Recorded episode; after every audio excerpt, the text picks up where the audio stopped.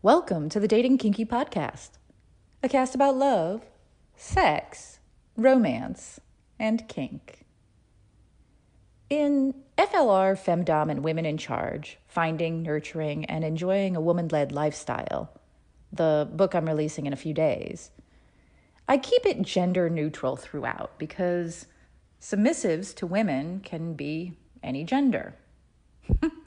Shocker, I know. However, there is a short section with a few commonly asked questions about the intersection of masculinity and submission, because these questions come up so often. And I wanted to make sure that I got them answered for those struggling. Today's post is inspired by the opposite situation, and yet it's exactly the same.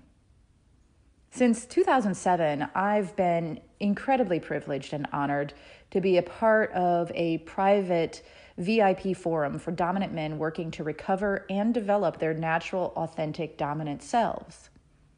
One of the men offered a perfect example of the idea of masculinity being an ill fitting garment for many. What is your trap? In a forum devoted to men and developing their dominance, someone posted this My mind was attached to a specific image of what it meant to be manly. It invested its entire self worth into preserving that image. My mind greatly undervalues my true worth. Earlier this summer, as Pet and I talked over some plans for a weekend together, I wondered if we were trapping ourselves into a relationship dynamic that might hinder our growth, and determined that I'd talk to him about it at some point, which I did, because I don't want us to ever feel stifled or held back, and neither does he. I also wondered about the traps we set for others as well. What does it mean to me when I meet a man or a woman or an NB, a submissive or a little or a furry? What does it mean when I call someone sexy or smart?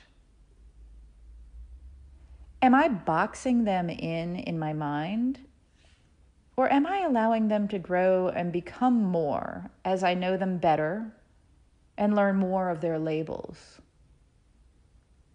I'd like to think the latter.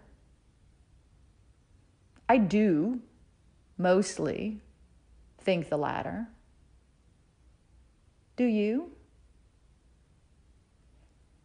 Thank you for joining me today. If you loved this episode, please share it with others who would enjoy it. And please do join me at datingkinky.com. It's built by Kinksters for Kinksters, poly, queer, trans folk, and anyone not quite vanilla. And it's free. Find me on FetLife as Nookie Notes, and on Twitter, Pinterest, YouTube, Facebook, and Medium as Dating Kinky. Have a kinky day, and I'll catch you next episode.